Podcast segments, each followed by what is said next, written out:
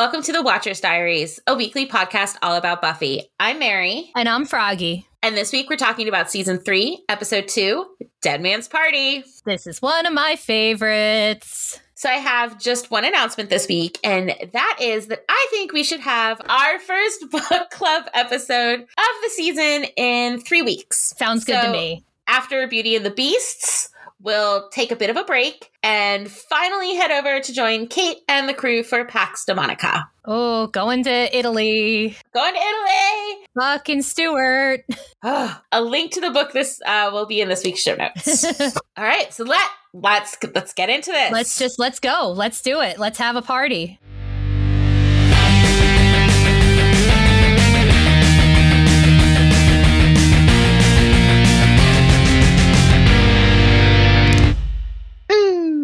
Uh, Dead Man's Party. It aired October 6th, 1998. And our synopsis is Buffy tries to make amends with her mom and the gang as zombies disrupt her welcome home party. So the title this week is obviously a reference to Oingo Boingo. Yep. The band having put out a song of the same name in 1985. And we will make sure to throw the song up on our social media channels at some point this week because it is delightful. It is. Anything by Oingo Boingo is delightful. Yes. And speaking of titles, what do we have, Froggy? We have a lot of great titles this week. Yay! So last week we only had two because it was called Anne, but this week in Armenian we have The Feast of the Dead. Ooh. Everything everything sounds like it could be a legitimate horror movie title. Okay. In Czech we just have Night of the Living Dead, Mm. Finnish Feast of the Dead Man, French La Masque de Cordolfo, which is Cordolfo's mask. And I liked I liked French and the German in the original.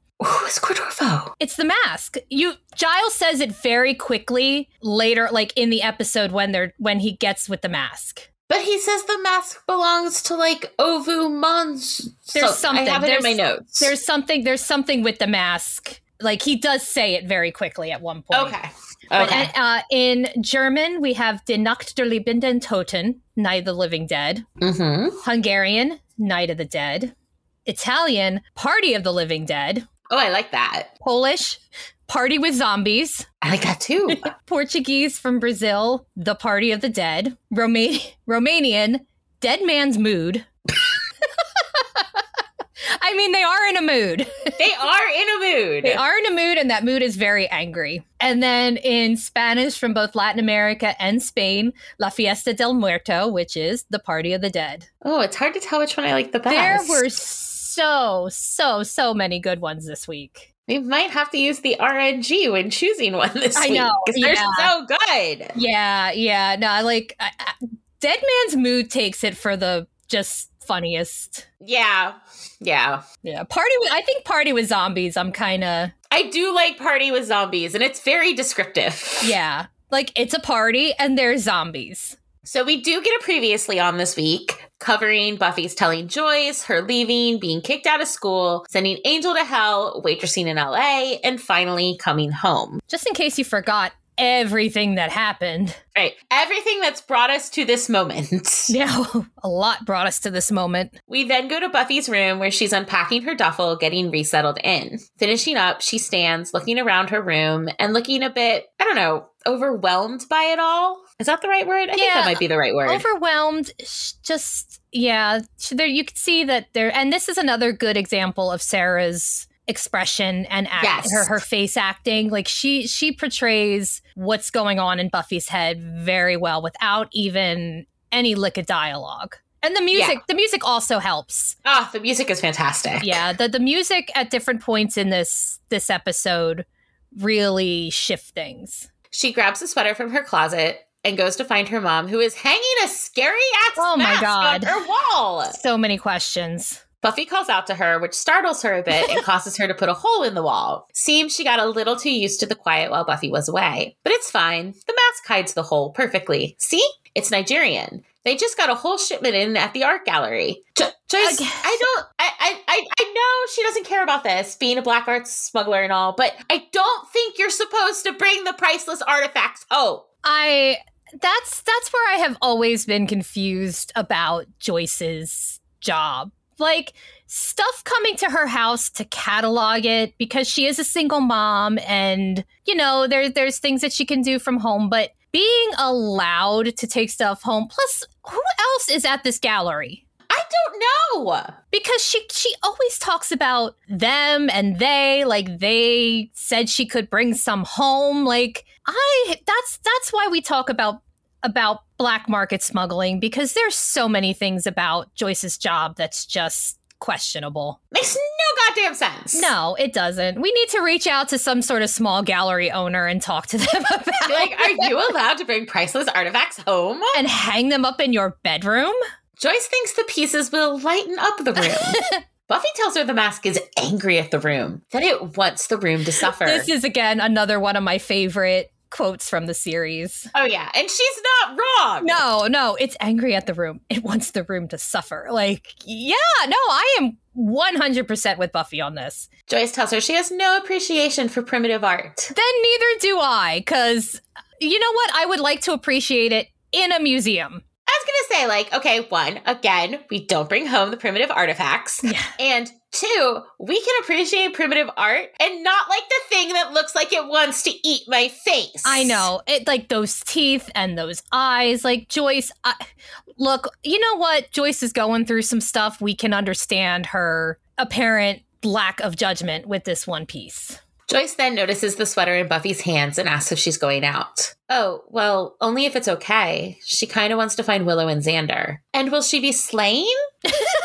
only if they give her lip. She I I think I said this before, but she reminds me so much of Debbie from Queer as Folk. Yes. Like in this, especially in this season when she's trying to understand Buffy's whole thing. Like she she definitely has that kind of energy. Joyce says she can make Buffy a sandwich or something before she goes. She must be hungry. She was, until the four course snack her mother fed her following dinner. She could drive her. You know, they could be anywhere. Buffy tells her mom that if she doesn't want her to go, she can just say so. No, no, she just wants to put this whole thing behind them. Get back to normal. She should go, see her friends. The scene changes and we're in an alley. Most likely the same alley we're always in. A truck rumbles by as Buffy walks alone. I guess headed towards the bronze. I think that's probably where I would say where she's going. That seems Yeah. like the most. Like I probably would have started with their houses, but I, okay. I probably would have started at Giles. oh yeah, yeah, that's good. Yeah, Yeah. But then again, Buffy's just not, she's Yeah. still not in a good frame of mind yet. she's just walking along when a noise off to the side catches her attention. She rounds the corner to see a guy in a dark coat walking along. Okay, I know it is probably only because I've watched this episode a million times, and also because I know what's coming. But I thought. Even from the back of the head, that it was pretty fucking obvious who that was. I think, again, Buffy is not in the best frame of mind. I she's not expecting what's going to be coming up. That's true. And plus the outfit that he's wearing with the popped the leather jacket with the popped collar. Oh, I thought it was like a pea coat. Uh, Whatever. Either way, with the popped collar, it is not his normal No, it's it's not a Xander look. it's not his normal look. Although this look here, like this is kind of like what he keeps coming back to now from yeah. like his this is kind of his evolution of his wardrobe because he he ends up he does end up wearing like a lot of like the white undershirt tank tops and stuff Yeah, we're starting to move away from like this the skater kid yeah look. She sneaks up on him, attempting to get closer when she accidentally steps on a can. He whirls around, stake at the ready, and we see that it's Xander. yay Xander, who is very surprised to see Buffy. she grabs the stake with a didn't anyone teach you not to play with pointy objects? It's all fun and games until someone loses an eye. Eh, Do we think they knew at this point? um no because that's that's that's a that's a nice little bit of foreshadowing there. I I I honestly don't think so because it's so far in the past. Okay. And also it's it's just a like it's an expression like they may have come back to this moment maybe. That was that was also that was also Panda's theory that like when they were like we need a character that's going to lose an eye and they were like well you know we had that whole moment in season Yeah. two Yeah. we could like yeah where like they were like oh we could connect Yeah. this but At That- this you know point, what? it wasn't meant to. That's that's going to go on my list for Marti, okay. especially because she did, and especially because she wrote this episode. Yes, she did, which is why it's utterly fantastic. Yes. So yeah, that's that's on the list of. So were you planning to have Xander lose an eye when you wrote the line? It's all fun and games until someone loses an eye. Yeah, because like I do know there are certain things they did know. Yes. Like one character was always going to end up queer, yes. but there was a debate. You know, We'll like, get. when when well that's why I said queer, not gay. Yes. Yes. Um, and like when he was asked in earlier seasons about Willow being a watcher, the creator did say, No, I always knew where Willow was going. Yeah. So, like, and obviously because we started sowing the seeds of that very early on. Yeah. Yeah. So, like, there are some things they knew. So that's why I was like, Oh, is that? Either way, it is a nice little, a nice little, uh, Yeah. a When you. tidbit that will connect to later. Yes. Much later. Still in a bit of shock, Xander tells her that she shouldn't sneak up on people like that. For a moment, he looks like he may hug her, and then a vampire comes crashing through a nearby wall. Aw. It goes to attack as the walkie-talkie Xander has strapped to him crackles. I just, I love this, This whole, whole thing. this whole scene is again, it's a very Keystone Cops hilarious type of thing. Cordelia asking Nighthawk if everything is okay. Nighthawk? Nighthawk. Buffy's confused by the code name. The two of them start to battle the vamp, but he quickly gets Xander down and Buffy up against a fence. That's when the rest of the Scoobies come running, pulling the vampire off of Buffy and forcing him against the back wall. They go to stake him, but he throws them off as well. Cordelia ends up in front of Buffy, while Oz and Willow end up on the ground beside Xander. Cordelia, noticing who it is she's in front of, greets Buffy with a hey! Right before Buffy pushes her out of the way and stakes said vampire herself. I like how everybody falls onto the ground in a line. Yeah, because that, that just then you have that great moment where it just pans across pan- them. Yeah, it pans all across them. Turning to the assembled Scoobies, she gives them a meek, hey guys, credits. Yeah. We return from the credits to right outside Giles's door. Oh, everything is going to just get more and more awkward from here. Oh, yeah, where Buffy is very hesitant to knock. Maybe it's too late. They should come back tomorrow. What if he's mad? Mad? Xander looks at her. Why? Just because she ran away and abandoned her post and her friends and her mom and made him lay awake every night worrying? Maybe they should all wait out here. Buffy knocks and the door opens, the point of view switching so that the audience sees what Giles does. I, I love Buffy standing there with the four Scoobies. Giles, your children are all here. He too seems in a bit of shock, and so Xander decides to lighten the mood by saying, The Watcher is back on the clock. and just when Giles was considering a career change, becoming a looker or a seer. Oh, Xander. Uh, Xander It's- Giles is most definitely a looker. yeah. Oh, he is. He is. And this is this is again Xander at his most awkward, trying to lighten Oh, yeah. the mood. Giles thanks him sarcastically and focuses his attention on his slayer, telling her welcome home. Inside Giles's apartment, Buffy and the others sit around talking. Buffy telling them how she got in a few hours ago, but obviously went to see her mom first. Giles asks how she found her, and Buffy says she pretty much remembered the address. The joke makes Giles smile. From the kitchen, a teapot whistles, and he goes to check on that as Oz informs Buffy she's no longer wanted for murder. So yeah, like we like we said in our discussions in Becoming, it's a very small throwaway line, but Yeah. they do make sure to mention that hey, Buffy doesn't have this murder charge hanging over her head. yeah. She's she's able to be out in public and not have to worry about being arrested. Good, because that whole thing was such a drag. Xander then asks where she was. Did she go to Belgium?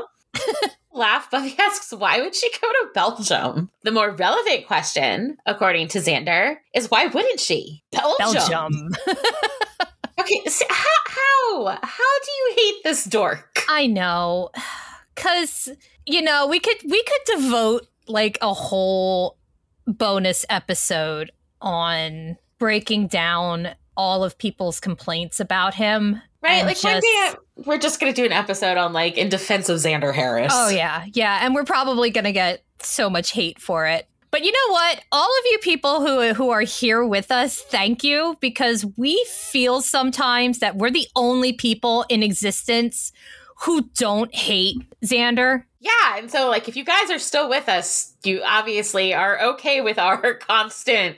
Defense of Xander. So yay! Like, and again, and and everybody has heard like we will say when Xander isn't being the best that he can be. Yes, like we're go- we're gonna have to call him out a bit this season. This, yes, we will. We we we I mean, we're also not. gonna have to call out Willow, but we're gonna have to call him out a bit this season. yes, we will call. We will call Xander out anytime that he is being not the best person, but he is not as bad as people. Mm-mm. And again, it's it's just. Ugh.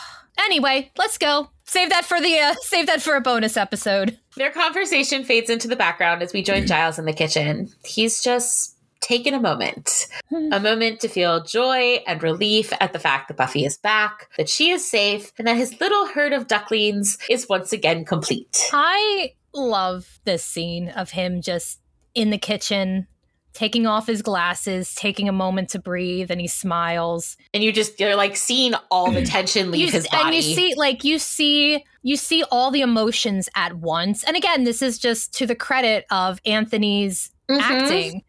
And to think about how Giles started out at the beginning of the series, he was starting out as trying to be the perfect watcher Trying to keep his distance. trying to keep his distance, trying to be aloof, and he realized that with this Slayer, he couldn't do that, and he No. genuinely cares for this band of idiots that follow behind Ugh, her. These little idiot children. They're Like, his idiot children. They're his idiot children. I mean, like somehow he keeps gaining more of them. The moment over, he picks up the tea tray and carries it into the other room. Cordelia wants to know if Buffy was living in a box.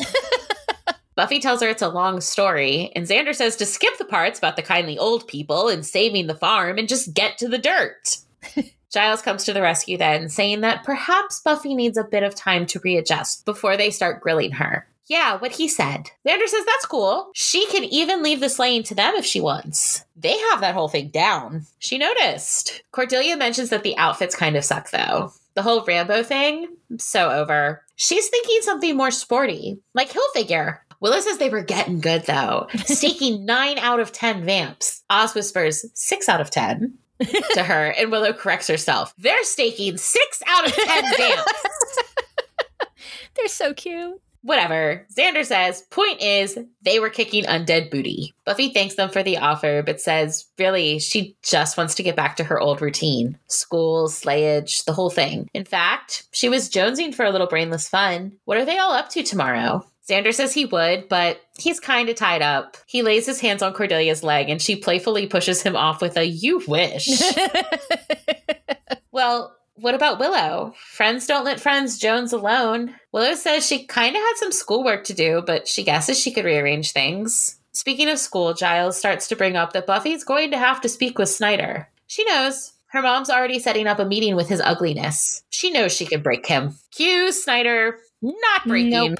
nope. We're in his office and he is telling Buffy and Joyce, absolutely not, under no circumstance. Joyce frowns. He can't keep her out of school. He doesn't have the right. On the contrary, not only does he have the right, he has a f- sensation of physical pleasure at doing so. He'd describe it as tingly, which, ew. Ew. Joyce reminds him that Buffy was cleared of all charges. True, but while she might live up to the not a murderer required for enrollment, she's still a troublemaker, dangerous to students and school property. I think we can all guess which of the two Snyder is more concerned Uh, about. yeah. Oh, yeah. Yeah. I, I'm surprised that he didn't say school property first and then, Right? yeah. like, and then students as an afterthought. Uh, and, and, and students. Yeah. Not to mention her grade point average is he stops himself, apologizing. It's another tingle moment. It ew. Ew. Just ew. ew. Ew. I love you, Armin Shimerman, but ew. Somehow he's creepier as Snyder than he was as Quark. Mm-hmm. Because at least as Quark, he was an alien from a weird alien species. But this Yeah. is a human that's just being ew. Joyce doesn't understand how Snyder can be so cavalier about a young girl's future. Snyder is sure someone with Buffy's talents and abilities will land on her feet. In fact, he noticed this morning on the way in that Hot Dog on a Stick was hiring. She'd look so cute in that hat. More foreshadowing yeah. as Buffy, I mean, she will not work at Hot Dog on a Stick, but she will take a fast food job uh, later on. Yes. Having had enough, Buffy tells her mother that they should go. As they leave, Joyce says that this isn't over. If she has to, she'll go all the way to the mayor. she slams out, and Snyder takes a moment, smirking. Now, wouldn't that be interesting? I love that moment. So, had the end of last season not confirmed it, I, I think this moment 1000% does. Oh, yeah. Snyder knows exactly who and what Buffy is. Oh yeah. Yeah, and he knows he knows what the may like he knows that the mayor is at least something to be reckoned with. Yeah. Dropping Buffy off at the espresso pump, Joyce tells her not to worry about school. If nothing else, she can go to private school.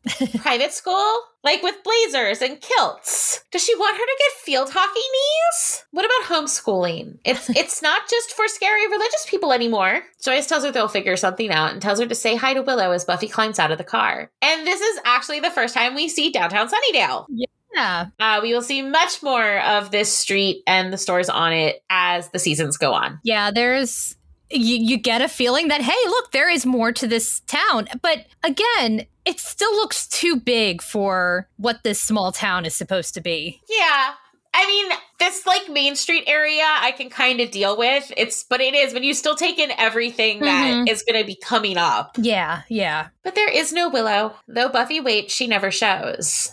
Eventually, she just heads home, arriving right as one of her mom's friends, Pat, is leaving. Pat Ugh. seems just thrilled to finally be meeting her. She's in Joyce's book club and kind of took it upon herself to look after Joyce while Buffy was off and away. She tells Buffy that between their whole situation and reading Deep End of the Ocean, well, one can imagine the wreck Joyce was. Anyway, she needs to head off. They're making empanadas in her Spanish class, but Buffy should go be with her mom. They need to rebond. That whole scene, I feel so bad for Buffy when she's at the downtown area because that just highlights kids today, teenagers don't understand what it was like to not be able to reach people. That was literally all I could think of during that scene was Yeah. like, oh my God, yeah, this was our, like, because we didn't have cell phones. Yeah. So, like, if you got dropped off somewhere and someone didn't show, you either had to find a payphone or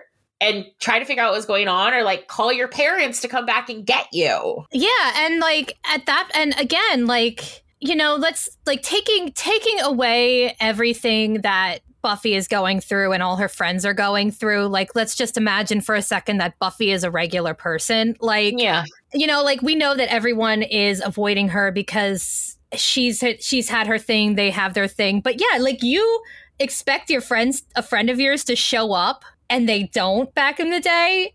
And you didn't know until you get home. And yeah, you are upset and a little, you know, hurt because you didn't know. Like you were blown, you felt like you were blown off. And then you get home and you're like, oh, your mom's like, oh, yeah, so and so. That's the part that like I didn't get and I got like I, I got a little annoyed at Joyce because okay, obviously Yeah. like yes, Pat was over. But then Joyce is like, "Oh yeah, Willow called, she got held up. Why wouldn't you go back and get Buffy?" Yeah, yeah. And how did Buffy get home? She walked because, Uh, but again, this is the thing that drives me crazy. Yeah. Because apparently everything in Sunnydale is walkable, and yet it has like an airport and a beach, and it's a desert and some like a woods and like Yeah, yeah, because like, because I, I get that you know they they had driven to the school and like she dropped her off at the downtown because they happened to be together you know and then buffy is always going is always walking to the bronze but then sometimes they need giles to take them like yeah this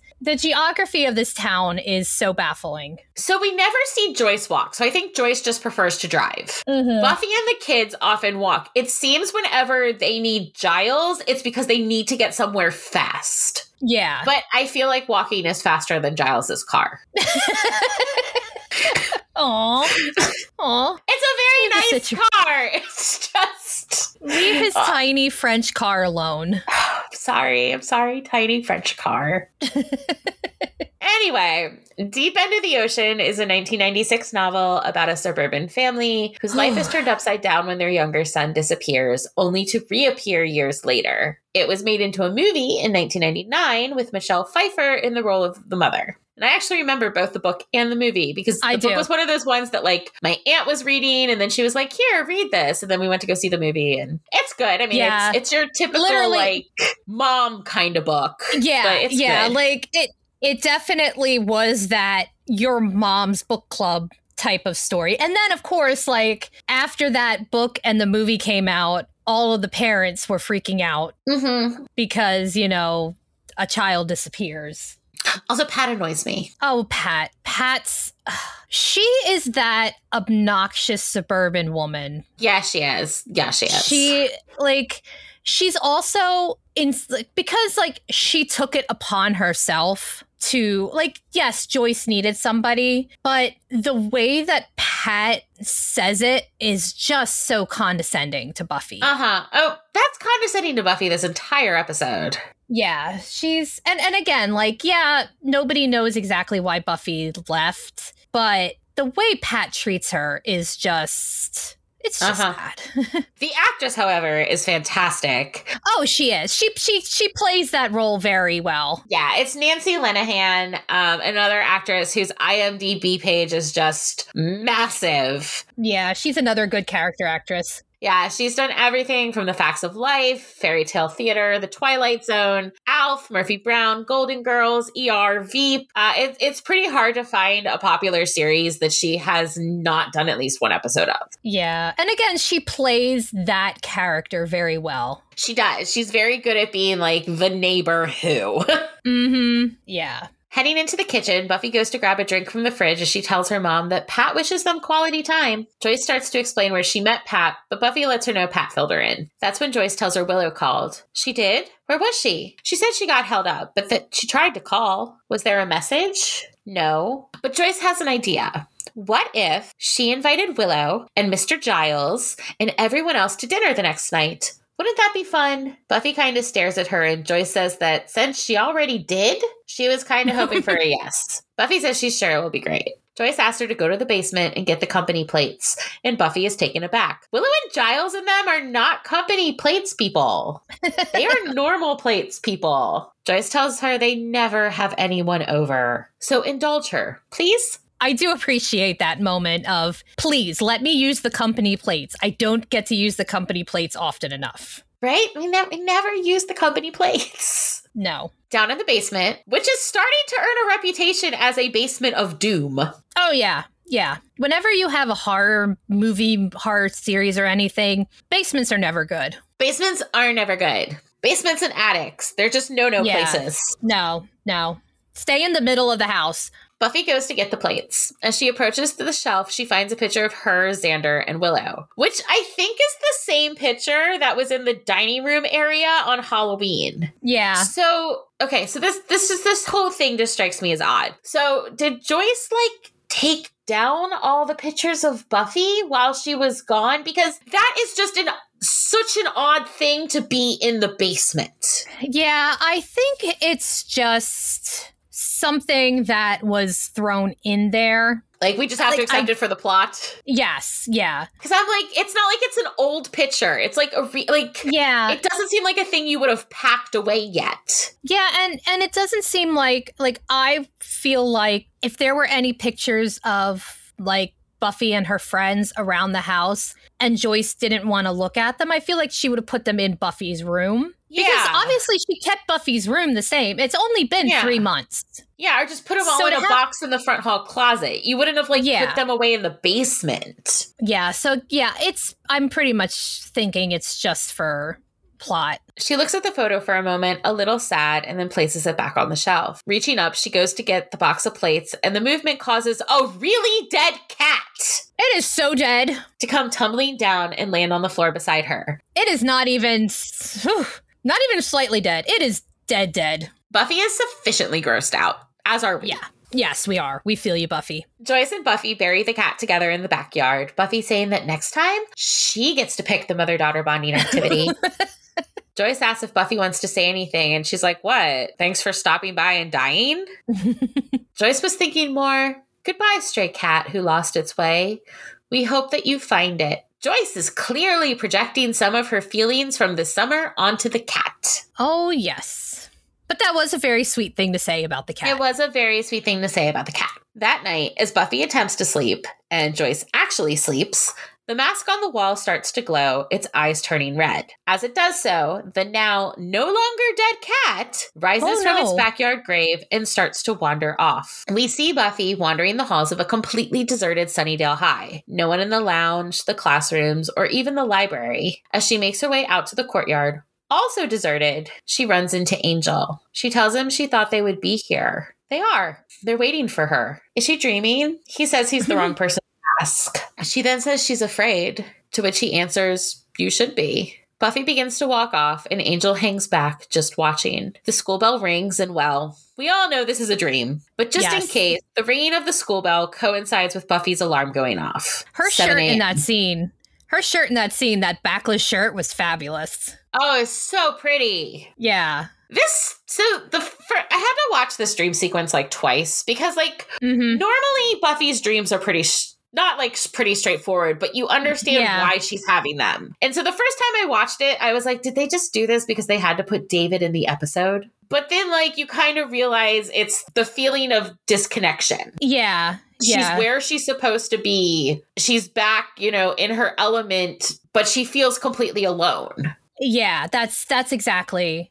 And the thing is an angel is always on her mind. Yeah. Like we've we've like she has so many dreams about Angel and again because she's a slayer, you know, a lot of times like I like to think because of like the supernatural nature of the Hellmouth and what she does, like a lot of it is prophetic and it does draw, you know, onto her from her emotions and from everything else. So, yeah, it's definitely and Angel is always on her mind. So Yeah. that's why you always find Angel because and again because of their relationship a lot of times if she didn't have the answers and she couldn't go to anybody else she would go to angel Yeah, and I, and I think this is going to kind of connect to what we'll see in a couple of episodes where Mhm. Giles keeps pushing her to Yeah. say what happened because she's not going to be able to to fully let go and accept yep what she had to do and and almost until she voices it until she Yeah. says like okay look this is what happened it opened and I had to do this yeah and a lot of and again like and i a thing i love about what's leading up to that moment is just how buffy has to compartmentalize everything you know mm-hmm. this is what and she still has a lot of that slayer mentality even though she depends on her friends of Yeah. this is my job this is my thing i'm the one that has to handle this i have to you know so like she's still trying to keep her friends out of certain things when really we all know that she's at her strongest when she lets her friends in Well, yeah, because we're just we're just adding on to her like everyone in my life gets hurt because you know Merrick died, mm-hmm Jesse died, Miss Calendar has now died, and now she had to kill Angel. yep So like I let people close, bad things happen. So as much as she loves her friends, depends on her friends, there is always going to be that. Yeah. I also need to protect you. You need to stay over here. yes yes and also like she sees then she sees her friends like going out and doing her job Yeah, and I mean, I mean that can't help that. Like Yeah. she's, I mean, at this point, she does not know another one is coming. We will get to that next week. yes we But will you know, she was one of two. Now, you know, as far as her knowledge, one again. yeah She's supposed to be the one person in the world who can do this, and and she saw that she was replaceable, yep and not by another Slayer, by her friends by her friends. And Yeah. it's just, yeah, it's it's it's very much that that feeling of being there but not being there. Mhm. Down in the kitchen, Buffy searches for some breakfast inspiration while Joyce talks. She's spoken to the superintendent of schools. He seems reasonable, much better than the bigoted little rodent man that is Snyder. but as far as private schools go, Miss Porter's accepts Slate's admissions. She checked and left the information on the counter for Buffy. A girls' school? So now it's blazers, kilts, and no boys? All right, Miss Judgy. Some of us went to girls' schools. blazers kilts and no and no boys we did not have blazers, though. okay but you had kilts We had kilts. Joyce tells her that she made some bad choices. And because of that, she just might have to live with some consequences. you know what joyce is right Yeah. I mean, yeah, Yeah. Joyce, just Yeah. right. Like, Buffy's Buffy's reaction is a very teenager reaction, though. No, it's a completely normal reaction. Yeah, yeah, but, but I like, I like, and I like the way that, but that that Joyce voices that line. Yeah, like yes, this is like it's it's one of the first moments of acknowledging that Buffy had made a choice and now there's consequences that she has to deal with. Like she can't just go back to life being normal. And I and I think I think that's going to carry over to the party later. I know yeah. we have a lot to talk about when we talk about the conversation that happens in the party, but I don't remember if Buffy at one point in the party says she had to leave. And it's like, no, no, you made that choice. Yeah, yeah. So, but like I said, we, there's yeah, a ton yeah. to talk about about the party. We'll, we'll, there's a lot. There's a lot that goes on at that point. Yeah. Whoa. Yeah. Even even without the zombies. Even without the zombies. Even without the guy answering the phone for and looking for oh Buddy. R.I.P. she just she doesn't understand why Buffy needs to be so secretive about everything. She has a special circumstance. People should make accommodations. Buffy tells her mother that she's the Slayer. That's not quite the same as being differently abled, though she says it in a much more 90s and uh, slightly problematic yes, sort yes. of way. Yeah, but what if she only told a few people, like Principal Snyder and the police? Buffy looks absolutely horrified at that thought. Oh no. But Joyce continues. We're there with you, Buffy. she thinks they would be happy to have a superhero around. Is that the right term? Oh, that is why she reminds me so much of Debbie. yes, she's just she's so cute. Joyce is also very much trying. She yeah, is. She is. During all this, Joyce has been gathering up the trash, and when she opens the door to take it out, the no longer dead cat runs right in, mm-hmm. surprising both Buffy and Joyce who apparently called Giles because there he is, arriving shortly after with a cage. Buffy welcomes him to the Hellmouth petting zoo before pointing him in the direction of her mom's bedroom. Reaching under the bed, Giles pulls out said cat, who very vocally protests. Placing him in the cage, he complains about the stench, which I assume is the stench of death. Yes. Buffy says she wanted fresh pine, but her mom insisted on dead cat. Giles says he'll take the cat back to the library and see if they can't determine its exact origin. He then turns to go, and as he does so, he notices the art hanging on Joyce's wall, particularly the mask. Interesting choice. Nigerian? Yes, actually. She has a wonderful dealer who specializes in ancient artifacts. Again, you don't get to take them home. Joyce, Joyce, Joyce. Joyce. We love you, Joyce, but we we have questions for you. Interrupting the two of them, Buffy says, This is great. Really. She could talk art all day, but they have work to do. Giles, research mode. Giles, trying to be gentle. Mm-hmm. Asks if she wouldn't rather stay with her mom. He's sure they have catching up to do still. And Joyce, she's trying to be supportive. So she says, No, it's fine. Buffy can go with him. Only she can't. She's not allowed on school grounds. Oh, right.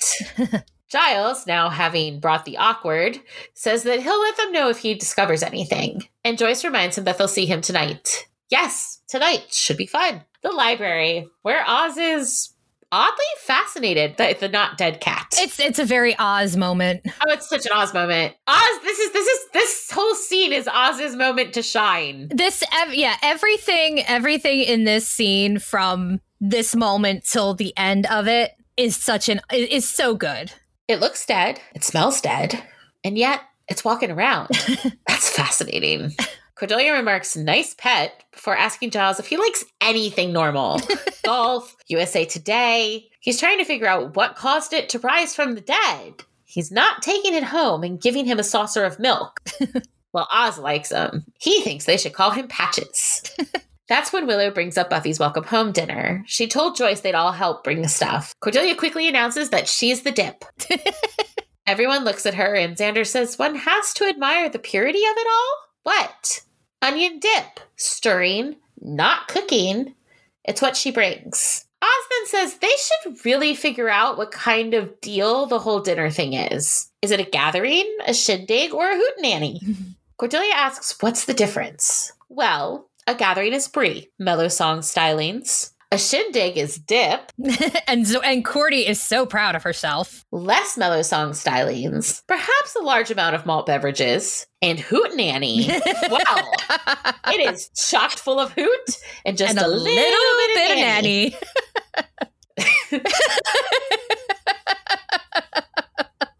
I just I love everything about I this know. moment. I also say like whenever, whenever Uh-huh. the word hoot nanny comes up Yep. in anything, Yep. I immediately follow it with chock, Chock full of hoot and just a little bit of nanny. Xander says he hates Brie. Cordelia agrees. It smells like Giles's cat. I, I don't know why this is so funny right I- now. This is hysterical. I love, and the thing is, I love Brie, but anytime, Oh. anytime I have Brie, I think smells like Giles's cat. of course, we love Brie. It is a staple of our fancy lady. oh snacks. yes, yes, yes. Mm. Giles begins to protest that it's not his cat. I, yeah, I don't know. I don't know why this is so funny. when Xander continues, You know what? It's it's just the quality of the dialogue, the delivery, the way everything goes back and forth. It's just a nice lightning of everything because right after this now we're going to bring it down again. Yeah, I, I mean, I think this whole scene, like we said, like um, not only is it Oz's time to shine, I think this whole scene is some of Marti's like it's Oh, her yeah. writing at her finest. Oh yeah. Yeah. And and and again like her writing everybody's delivery of their lines, the beats are absolutely perfect. Oh yeah. Xander continues. What would they talk about at a gathering anyway? So Buff, meet any nice pimps on your travels? And oh yeah, thanks for ruining our lives for the past three months. Willow scolds him, and though he doesn't apologize, he does shift his direction. She clearly doesn't want to talk about it. They don't really want to talk about it. So why don't they just shut up and dance? Buffy did say she wanted to lighten up, have some kid time. Willow turns to Oz. Aren't they rehearsing tonight? They could play at the party. He says he thinks he could make that happen. Giles isn't so sure though. He doesn't think a shindig. Hoot nanny. Hoot nanny is the order of the day. Uh, he Giles thinks is they right. should keep it intimate. After all, Buffy did just get home. She might still be feeling a little disoriented. All the more reason they should make her feel welcome. And a party says, Welcome home, Buffy. Xander claps Giles on the back. So there's one vote for night. Anyone? Ah, I do not know what's going on with us this morning. I- I don't know. hysterical. It's I, my vote is for the stinky cheese. I- right? I would also be voting for the stinky cheese. Yes, uh, like we we we literally had a weekend a few weeks ago where we ate stinky cheese We did, and it was delightful. and it was beautiful. Anyone for actual fun? The rest all raise their hands. Cordelia voting twice. And Xander declares fun the winner. Giles just says he's glad to have her back and to slowly get back to normal. Of course, as he's talking, he totally misses the picture of the mask in the book. I was trying not to I trying not to scream at the TV.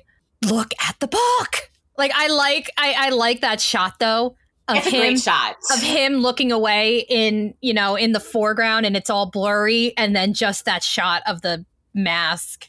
The Summers home. Buffy, looking adorable She's- in a pink dress. She's so cute. has set the table with the company plates. Hearing the doorbell ring, she goes to answer it and finds Pat. She greets Buffy, making a joke about flights of fancy, and then tells her that Joyce said there was room for one more. So, of course, she said, Forget facial night, let's party. She bets Buffy likes empanadas. I like empanadas. I love empanadas. she hands Buffy the Tupperware she's been carrying, and Buffy, awkwardly, asks if she wants to see her mom. Please? Mom!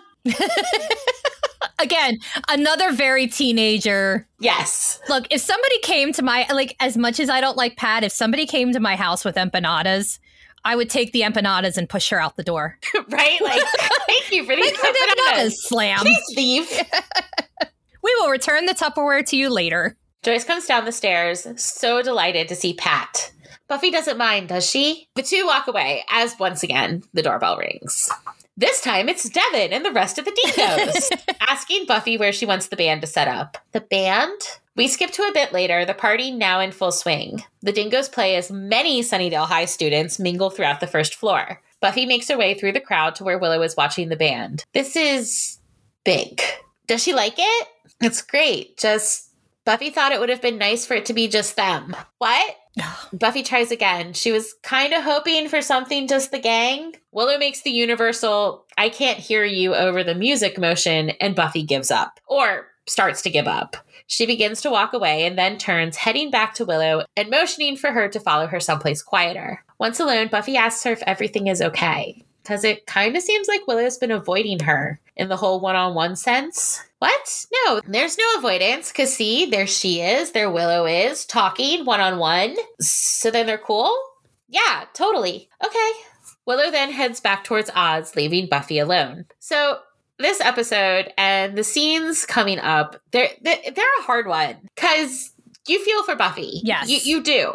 Three months have gone by, and suddenly she feels like a stranger in her own life, which we just talked about with the dream and the slaying and stuff. And yeah, she ran away, told no one. But the previous summer, she spent most of it, if not all of it, in Los Angeles with her dad. Mm-hmm.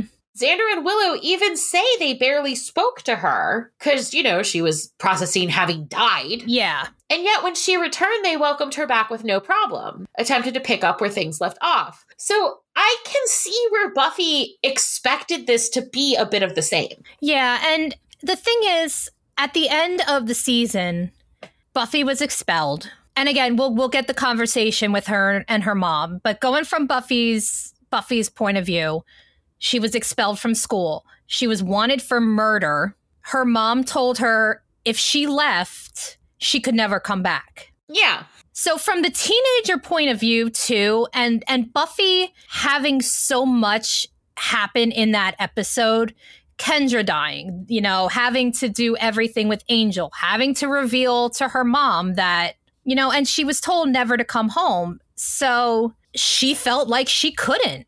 She like she couldn't come back. And it's just it's such a sad it's just so sad because everybody wants to get back to normal, but everybody is doing the thing where we don't want to talk about it. Yeah. We're not we don't talk about Buffy. And like Talk about Buffy. No, no. yeah, so Okay. nobody nobody wants to nobody wants to acknowledge what happened. They all just want to they they everybody wants to go back to normal without doing the work that Yeah. they're going to need to do to go back to normal.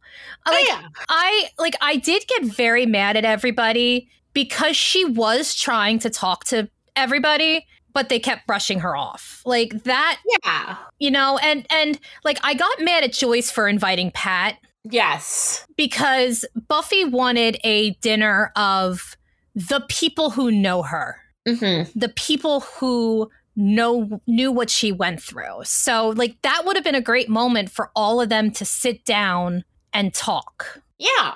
Absolutely. Yeah. And I mean, I, I do. I do get mad at the gang for the things they say to her because she she did go through a lot of trauma. But then so did the gang. And, Yeah. and that's where Yeah. it gets hard. Yeah. Because their anger, their hurt is Yeah. just as justifiable as Buffy's hurt. Because That's that's Yes. why I say I'm mad at everybody, Yeah, including like, Buffy. Like everyone. everybody. because yeah, Buffy Buffy was the one who had to stab Angel, but they all lost Jenny. Giles was tortured. Yeah. Willow and Xander were injured. They all went through this trauma Yep. and then she she left them. Yeah. So everybody, like everybody in this episode is justified. Yes. So we're mad at everybody and we understand everybody all at the same time. Yes, yes. We're mad and we understand.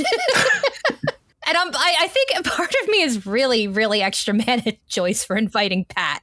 Because fucking Pat. like I'm annoyed that I'm annoyed that the Scoobies decided to make this huge party and invite people that aren't even involved when all Buffy wanted was just her family.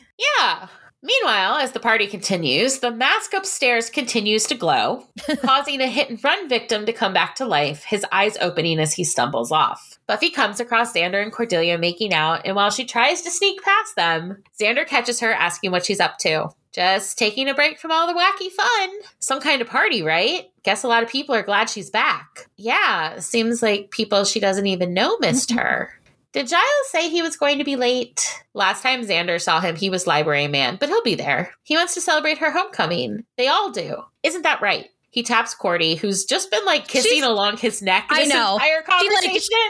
She's like nibbling on his ear, and that's a very it's a very awkward moment. yeah, totally. Except Xander was kind of turning her on with that whole boy slayer look. Was he? You bet, Nighthawk.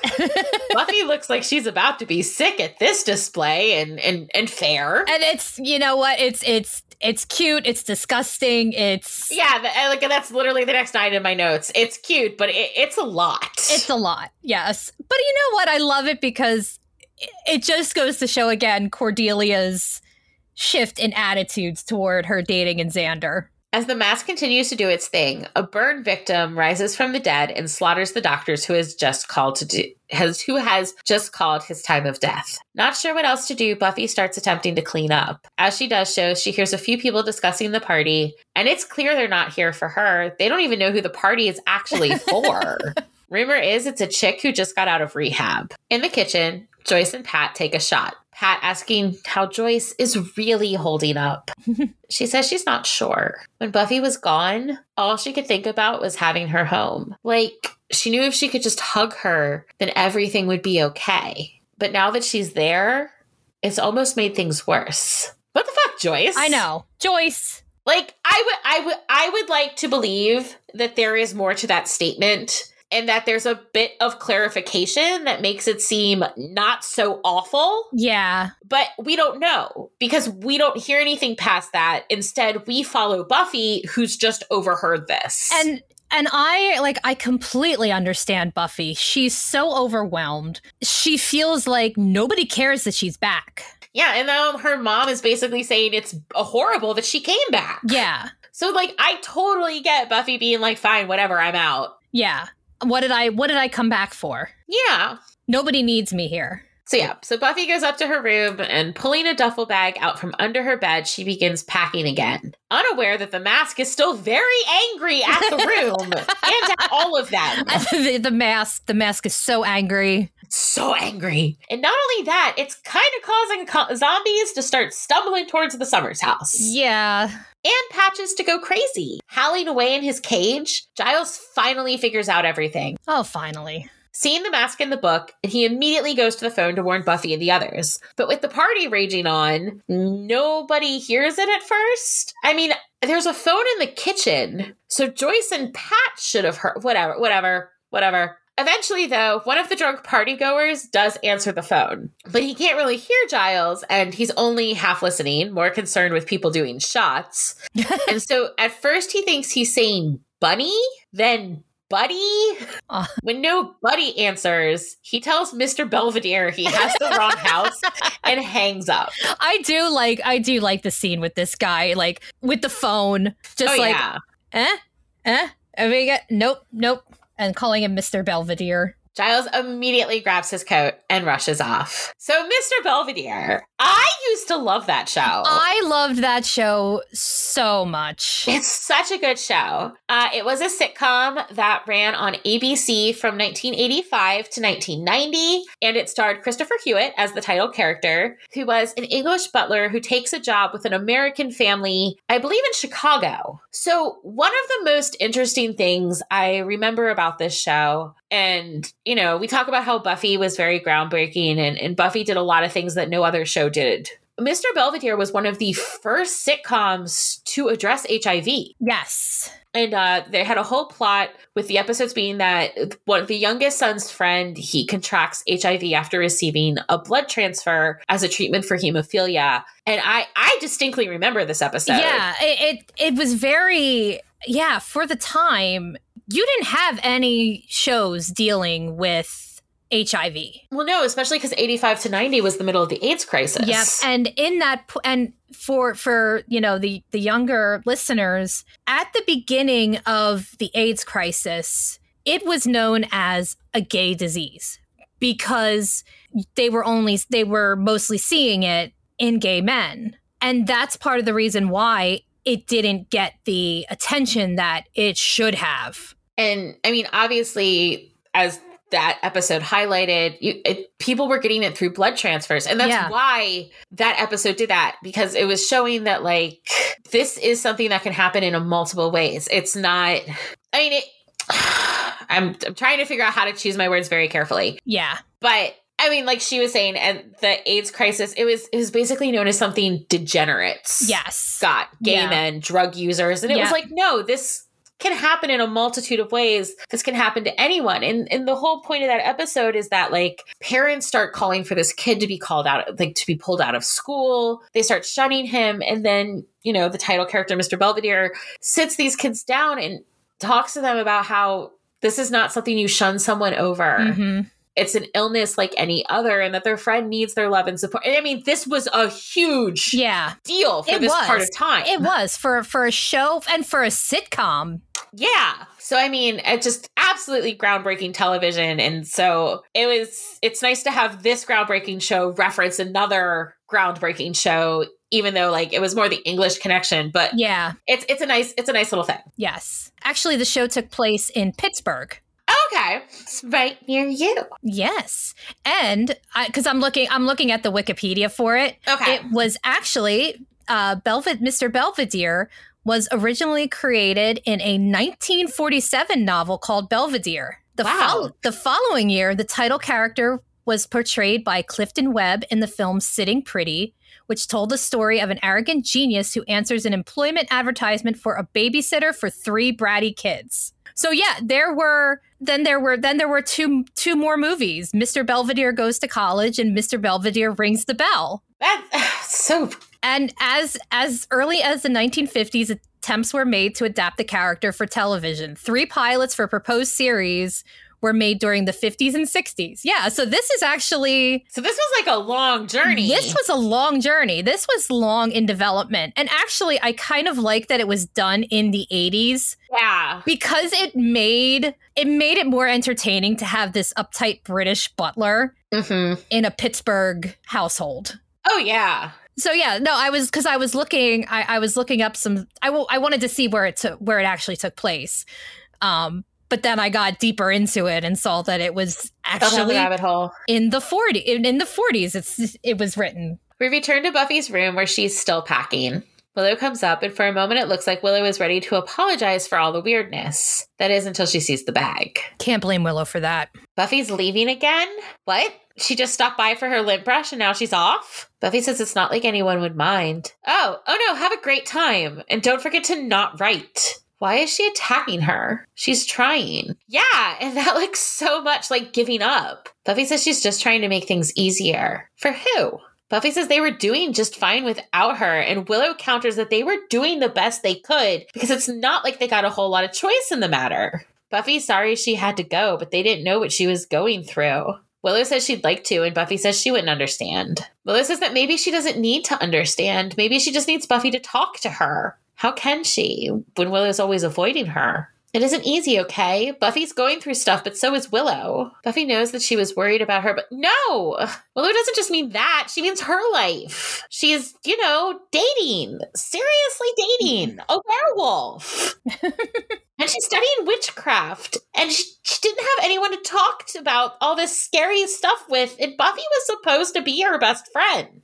My heart. I know this is see this is where I you know I can't blame Willow for being no. upset. Everybody sucks and everybody doesn't suck. Pretty much. We leave them for a moment and go to Giles, who is rushing towards Buffy in his very small car. As he drives, he grumbles about Joyce and her art, and oh my god, I love this line We- so much. we quote we quote this line so so much. Do you like my mask? Isn't it pretty? It raises the dead. Americans. and also like the way the way he's clutching the steering wheel and he's all scrunched up. Oh, he's like so angry. He is so like you don't see this side of Giles very often, but the way just the way that he is in his tiny little car and he's all bunched up and he's so mad and he's just like "Arr." A zombie then steps in front of the car, and Giles just plows right into him. Of course, he doesn't automatically know it's a zombie, and so he gets out of the car to check. Big mistake. I mean, that's fair though. He yeah, oh yeah. The zombie attacks him as more begin to arrive. Then we're back to Buffy and Willow. Buffy tells Willow she has no idea how much she missed her, missed everyone. She wanted to call every day. But that doesn't matter. Her wanting to call doesn't make it okay that she didn't. Joyce enters and seeing the bag on Buffy's bed, asks what is going on. Is this some sort of joke? Willow tells her Buffy was running away again. And Buffy says she wasn't. Or, or maybe she was. She's not sure. Joyce tells her she better get sure. because if she thinks she can just come and go anytime she wants, Buffy's clearly overwhelmed. Yeah. Completely unsure of how to voice what she's feeling because everything she says is just coming out wrong. What, like, you know what she's trying to say, but it's Yeah. really hard for her to to say it. So instead, she tells her mom to stop, to leave her alone, because she can't do this right now. She then heads out of her room and back down the stairs. For a moment, Buffy looks like she's just gonna up and leave the party. But Joyce tells her to not even think about leaving the house because the two of them, they're gonna have a talk. They're in the middle of the family room now, facing off, and as the music dies, all the attention turns to them. Buffy tries to get her mom not to do this in front of half the school, but Joyce doesn't care. Doesn't care what Buffy's friends think of either of them because she put Joyce through the ringer and also she's had schnapps. I love that. Does she have any idea what it's been like to be worried sick, unsure if Buffy was laying dead in a ditch somewhere? Buffy reminds her that she's the one who told her to go, who told her that if she walked out that door, to never come back. She found out who Buffy really was and she couldn't deal. Joyce counters with the fact that hmm. Buffy didn't give her time. She just dumped it all on her, and guess what? Mom's not perfect. To be to be fair, in Buffy's defense, she really didn't have time to No, she didn't. And we talked about this last season. Like, it Yeah. was just, it was, the timing was very bad. Yeah, it, it was it was a worse day than when she was having it during uh what's my line? Yes. But that doesn't give Buffy the right to punish her by leaving. Punish her? She didn't do this to punish her. Xander comes to Joyce's defense saying Buffy might not have meant to, but she did. She should have seen Joyce. Great, great. Looking around, Buffy asks if anyone else wants to weigh in. What about Jonathan? Over there by the.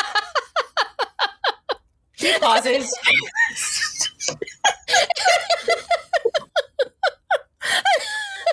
I why why are we losing it on this I don't know. episode? It's just it's such a funny episode. It's like it's one of those things that's like funny and also like emotionally traumatic to the point where you like have to start laughing. Yeah, it, like because there's so much, there's so much that's going on, and then they go to this shot of Jonathan just like standing there with the chip. with the chip, and just like, why are we talking about me? Like his the look of a deer in the headlights. he was like ready to enact T Rex mode. Like if I don't move, If I don't, don't move- forget I'm there.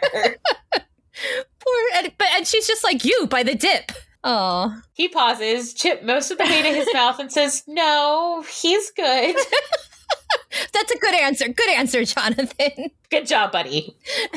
Xander tells Buffy that what she did, taking off like that, it was incredibly stupid and selfish. Okay, she gets it. She screwed up. But none of them knew what she was feeling, what she had to do. Did she try talking to them? To anyone? There was nothing they could do. She just had to deal with it on her own. Yeah, well, they all see how well that worked out. Xander tells her she can't keep things buried. They always come up again. What a lovely line to include in an episode about zombies. I know how perfect, but also. This is another one of those moments where everybody is being unfair to each other. Oh, yeah, everyone is unfair. Like, everyone is absolutely justified in what they are feeling, but everyone should take a moment and let the brain to mouth filter kick in. Exactly. Yeah, like Buffy, like Buffy has a point with what she's saying, Yeah. but the way that it's coming out is not a good way. But then No. everybody else needs to stop ganging up on her and give her a second. We go back to Giles and his struggle with the zombies. He manages to throw off the one that attacked him and make it back to the car, only to discover that his keys are still on the outside. Of course they are. Good thing he had a juvenile delinquent slash demon conjuring phase. He hotwires the car and hightails it out of there. Like riding a bloody bicycle. Fun fact the part with him hotwiring the car was censored in Britain Uh, because it's deemed an imitatable act. yep, I had that note too because I thought that was hilarious. Like, I'm pretty sure no one's going to learn to hotwire a car from Buffy. Are you know how to do it or you don't? Yeah, I and and I don't think that the people who are gonna want to hotwire cars. I don't know if they watch Buffy. Yeah. The argument is still going on at Casa Summers. Buffy telling Xander that there was no way she could go to him. He made his feelings about her and Angel real clear. Yeah, he's sorry her honey was a demon, but most people don't hop a greyhound over boy troubles. That's when Cordelia comes to the rescue. Kind of. And by kind of, we mean not really. No, no. She tells Xander to hold up, put himself in Buffy's shoes. Okay, she's Buffy, freak of nature. Naturally, she picks a freak for a boyfriend. Not making it better, Cordy.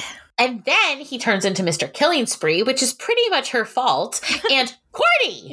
Buffy tells her to get out of her shoes. Cordelia says she was just trying to help. This this whole this whole thing is great how it's ramping up until Yeah. Willow starts to say something and Buffy rounds on her. No, please. She can't take it from her too. Which is when Xander tells her to let her finish. She owes Willow that much. So once again, just little things I notice. Xander is right there coming to Willow's aid because at the end of the day, she is always going to be the most important person to him. Yep. Buffy asked Xander if he could just stick to annoying her on his own behalf. Fine. She stops acting like an idiot and he'll stop annoying her. Idiot?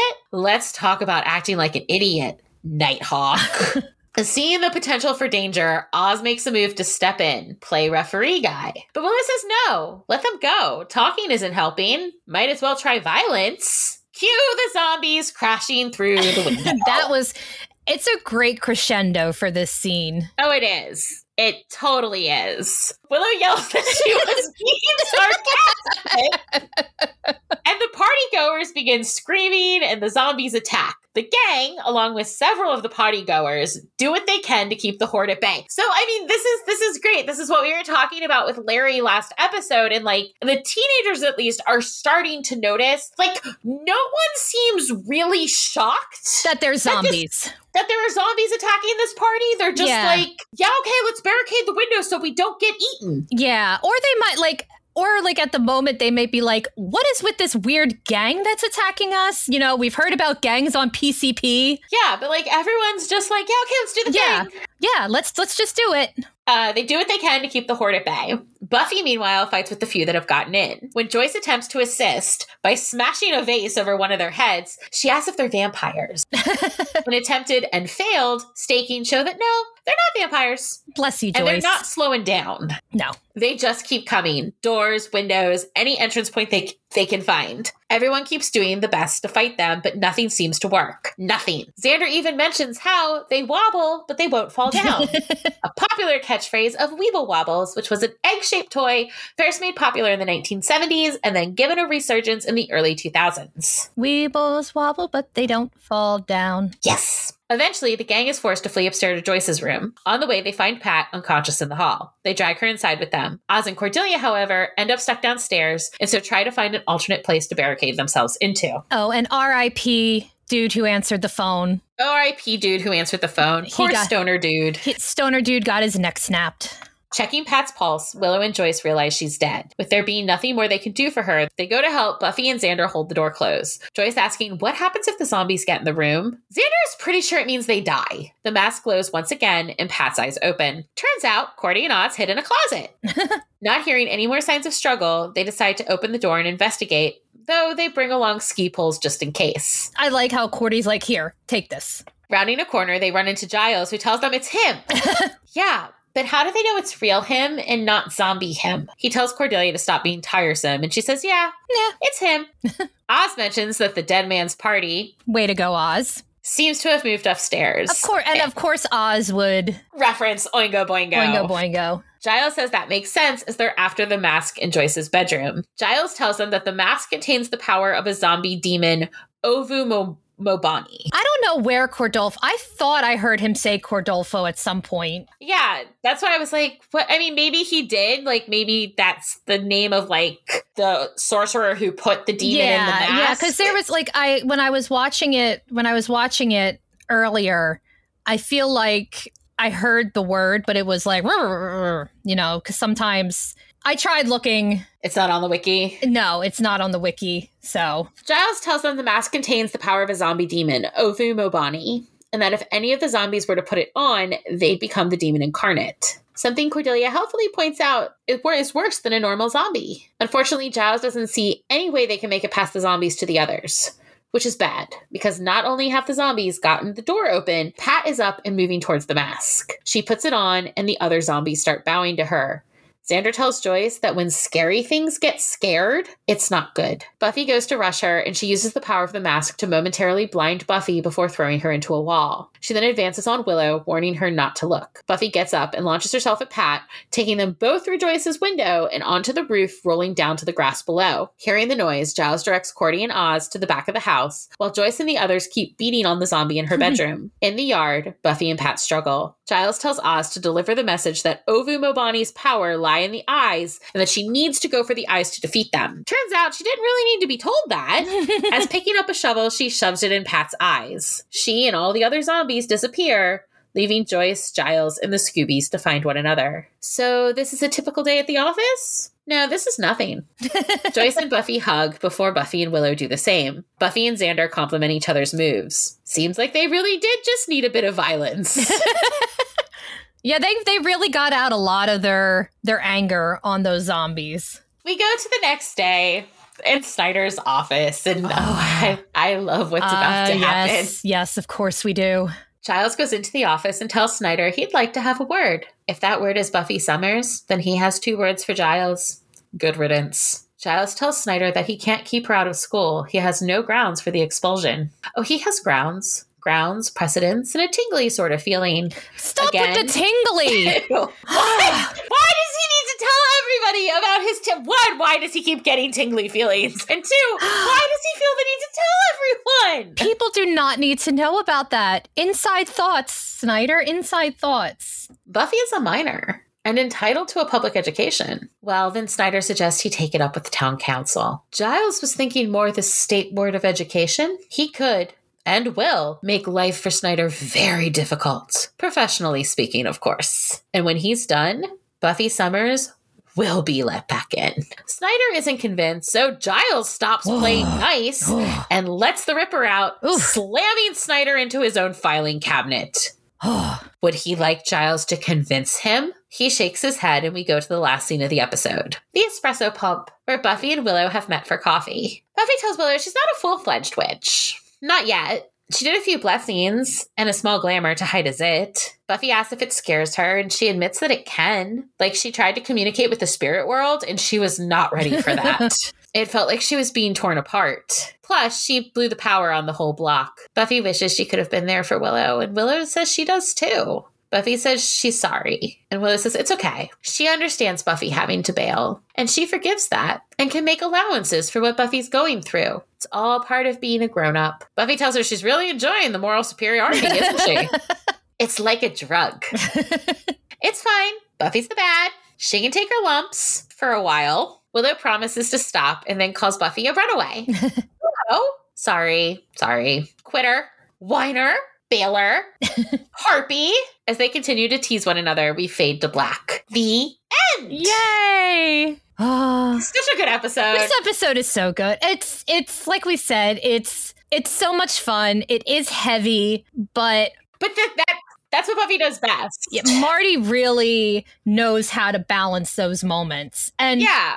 the way that the the way that the scene at the party, the way that it builds until the zombies come in is just excellent. so good. But yeah, no, I mean this is this is I mean this is some of Marti's finest writing, I think. This is definitely what Buffy does best. It takes these very these heavy moments, these very real world moments and it just seamlessly weaves it Yep. into this like horror, fantasy and comedy and it's just Yeah, it's so good.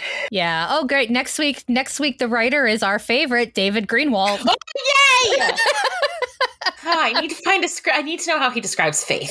I need to find a Oh script God. before next week. yeah. Uh, yeah, so speaking of that, that's it for this week. Thank you all for listening and make sure to join us next time when we take on season three, episode three Faith, Hope, and Trick, where we're going to meet two new characters, one of whom is our absolute favorite, Yep. Mr. Trick. Oh, we love Mr. Trick. And I think Mary and I are divided on faith. We are divided on Faith. Yes. But I will admit that I I think I like Faith a little bit more as I go back and watch it now that I'm older. Yeah. I think at the time I just I don't know. We'll talk about We'll it. talk we'll, about we'll Faith. see we'll see how I do with Faith next week and then we'll talk about yeah. it. At least it's not Nadia. At least it's not Nadia. Until then, check out our various social media channels, all of which will be listed in the show notes. And if you like the show and you want to let us know it, you can subscribe, rate, and review wherever you listen to your podcasts, or write to us directly at thewatchersdiaries at gmail.com. Bye! Bye.